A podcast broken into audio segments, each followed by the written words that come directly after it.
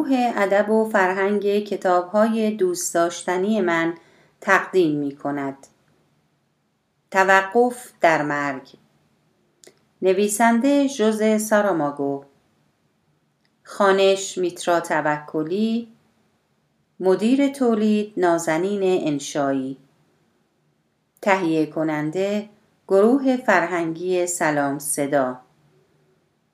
قسمت پنجم.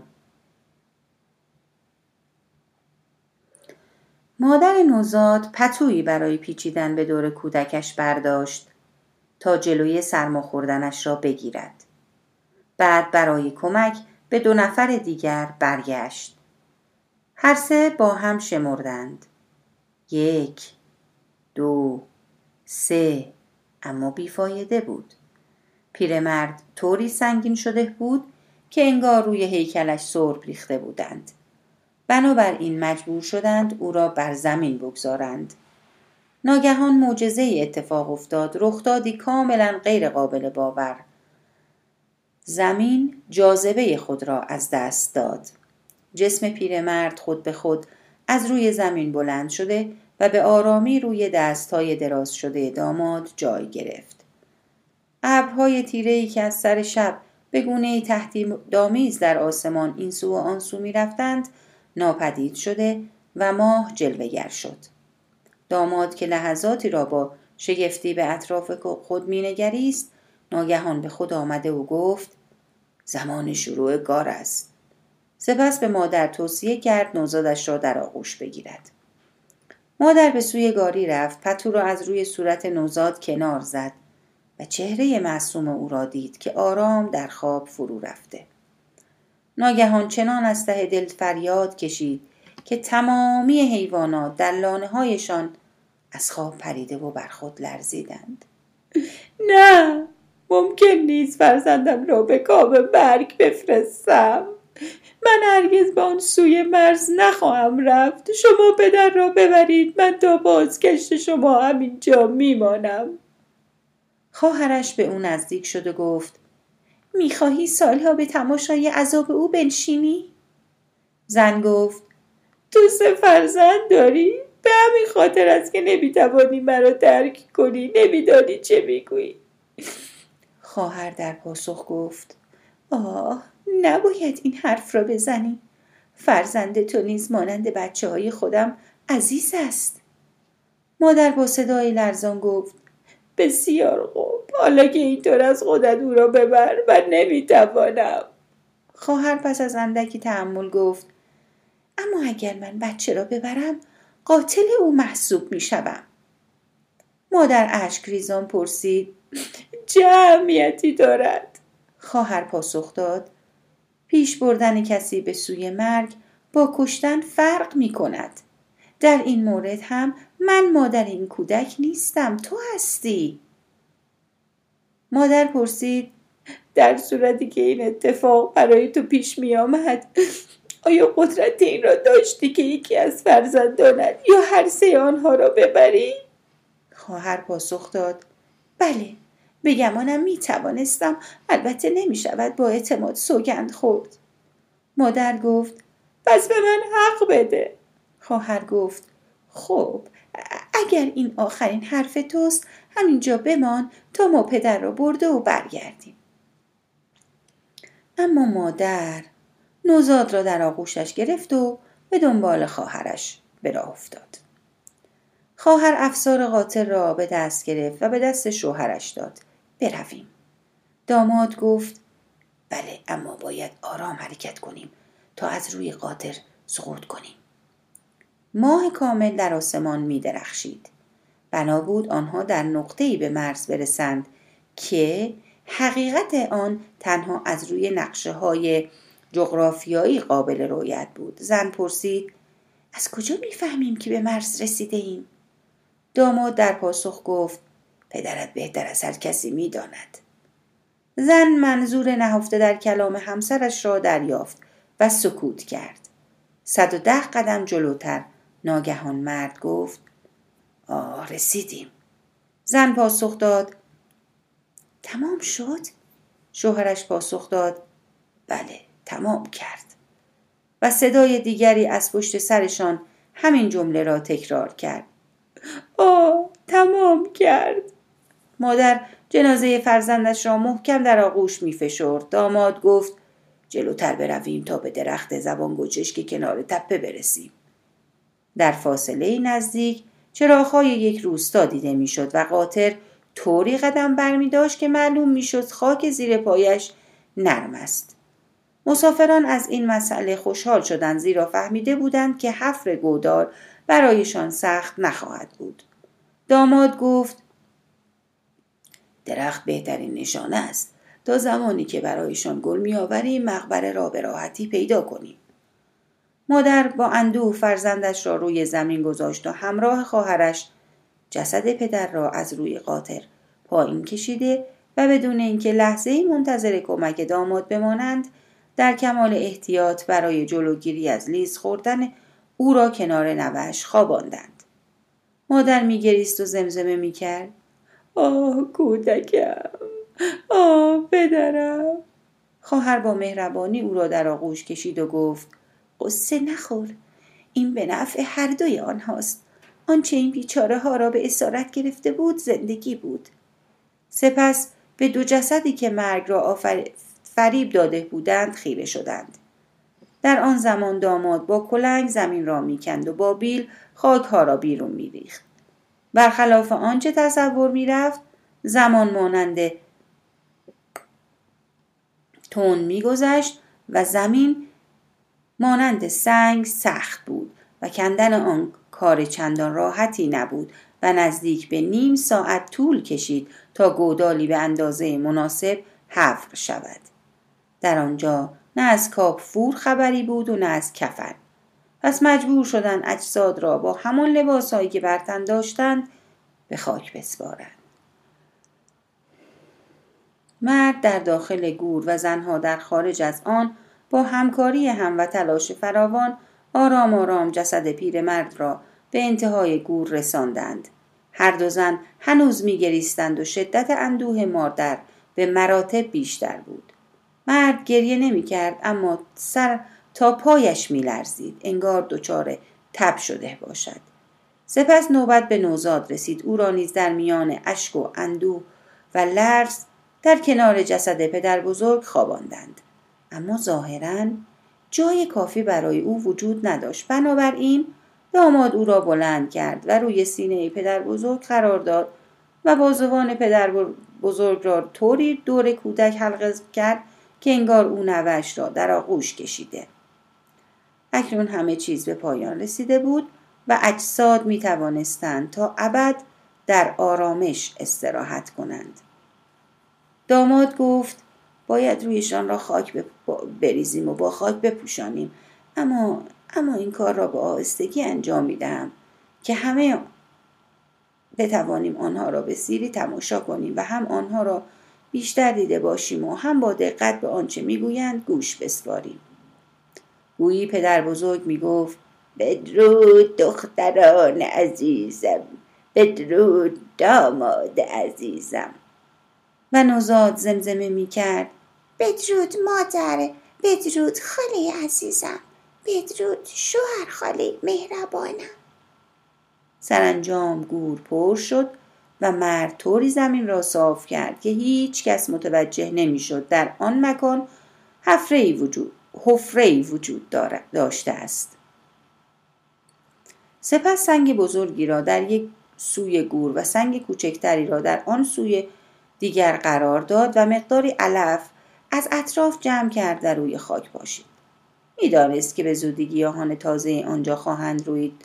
فاصله درخت و گور را که دوازده قدم بود اندازه گرفت. بیل و کلنگ را برداشت و گفت بسیار خوب حرکت کنیم.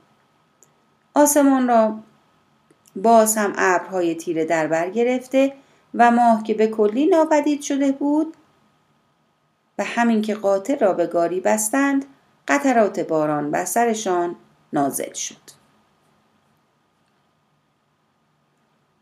نقش آفرینان این رویداد که به طور ناقص بیان شد به اشتباه کوچکی روستاییان فقیر معرفی شدند زیرا فرد فقیر به معنای واقعی کلمه هرگز نخواهد توانست صاحب گاری یا پول نگهداری از قاطر باشد. از این رو آنچه لازم است بیدرنگ اصلاح شود حذف واژه فقیر از کنار نام آنها و خطاب ایشان با عنوان روستاییان متعلق به طبقه متوسط است. کشاورزان خورده پایی که به داشته های خود قانع بوده و با همان داشته ها روزگار میگذراندند. می‌شد احتمال داد که حتی برخی از آنان تحصیلات دانشگاهی نیز داشتند زیرا طی بحث های مطرح شده عمه خانواده عباراتی بیان کرده بود که علاوه بر رعایت دستور زبان صحیح می‌شد گفت دارای محتوا جوهره یا به بیان برخی دیگر عمق نیز بود. این عبارت را به خاطر می آورید اما اگر همسایا متوجه شوند چه خواهد شد؟ ادامه داستان چنین است. با گذشت اندک زمانی گفته او به حقیقت پیوست و همسایه ها فهمیدند کسانی که سابق بر این در آن خانه بودند دیگر آنجا نیستند و اکنون باید دید که همسایه ها چه می‌گویند علا رقم تمام احتیاطی که از سوی ساکنین خانه اعمال شده بود یکی از همسایه هایی که شبها دیرتر از سایرین به خواب می‌رفت گاری و مسافران را دیده و از خود پرسیده آنها در این ساعت به کجا می روند؟ صبح روز بعد همین سوال با اندکی تغییر و تحول از آنها پرسیده شد.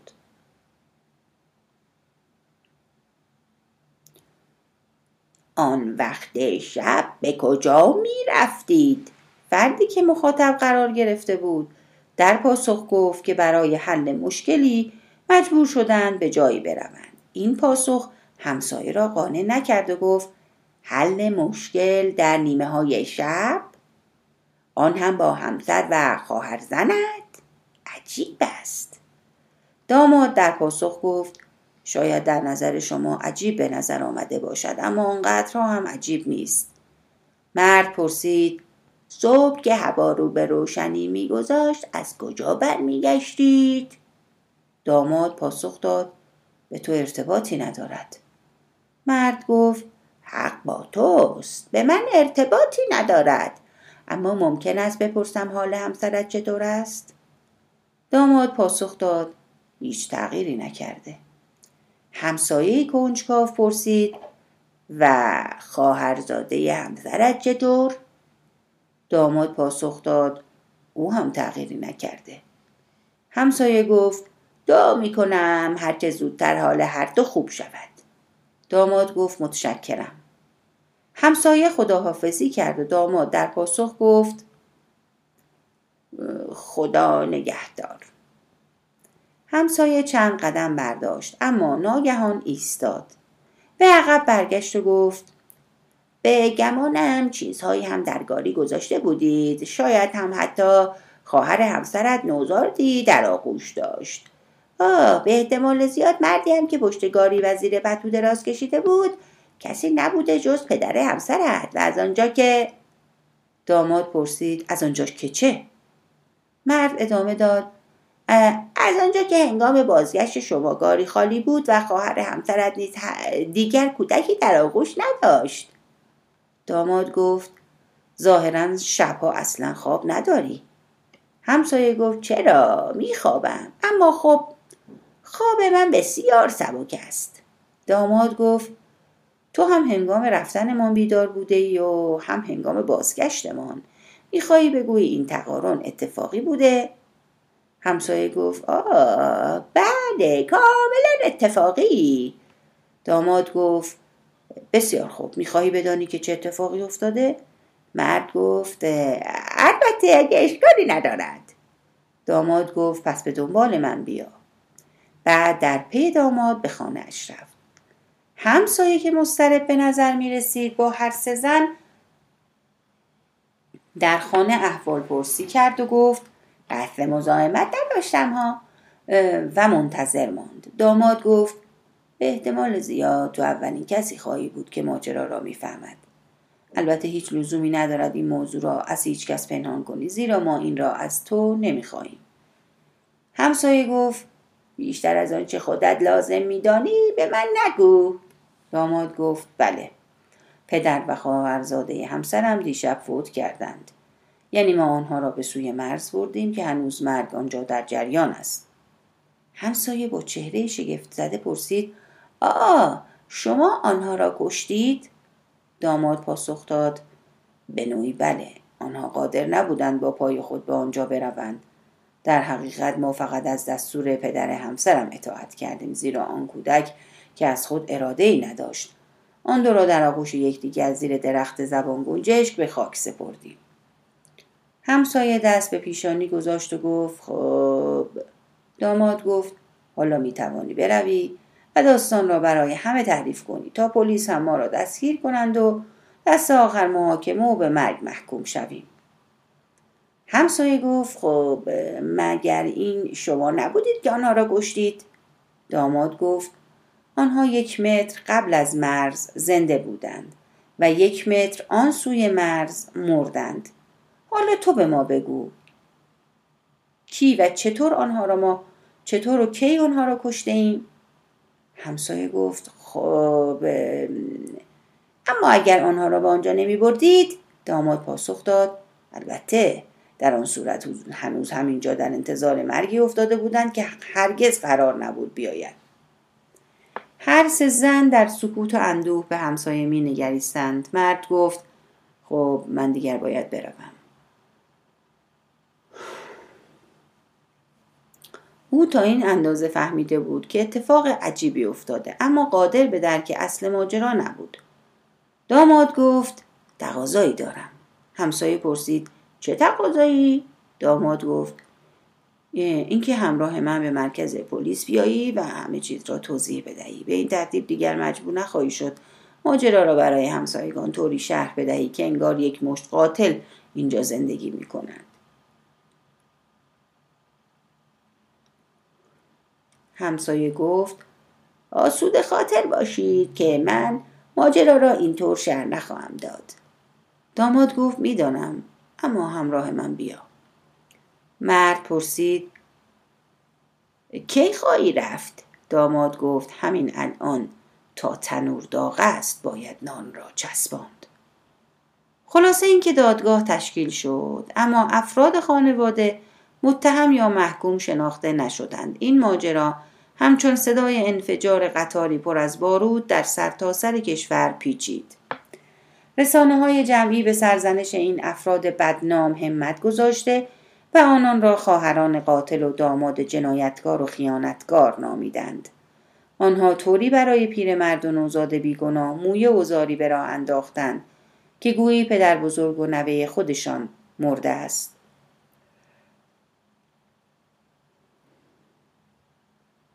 روزنامه های فرصت طلبی که مقالات خود را باستاب افکار عمومی می دانستند انگشت اتهام به سوی آنان گرفته و آنان را در خصوص افت ارزش های سنتی خانواده مقصر معرفی نمودند.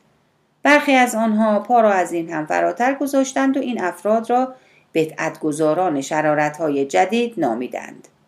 درست 48 ساعت پس از آن واقع گزارش های متعددی در مورد مش... موارد مشابه دریافت شد. تمامی مناطق مرزی به معبدی برای گذار افرادی که می‌خواستند عزیزان خود را به کشورهای همسایه برده و به خاک بسپارند تبدیل شدند گاری ها و قاطرها در نقش نشکش های دروغین وارد عمل شده و اجساد بیدفاع را حمل می کردند.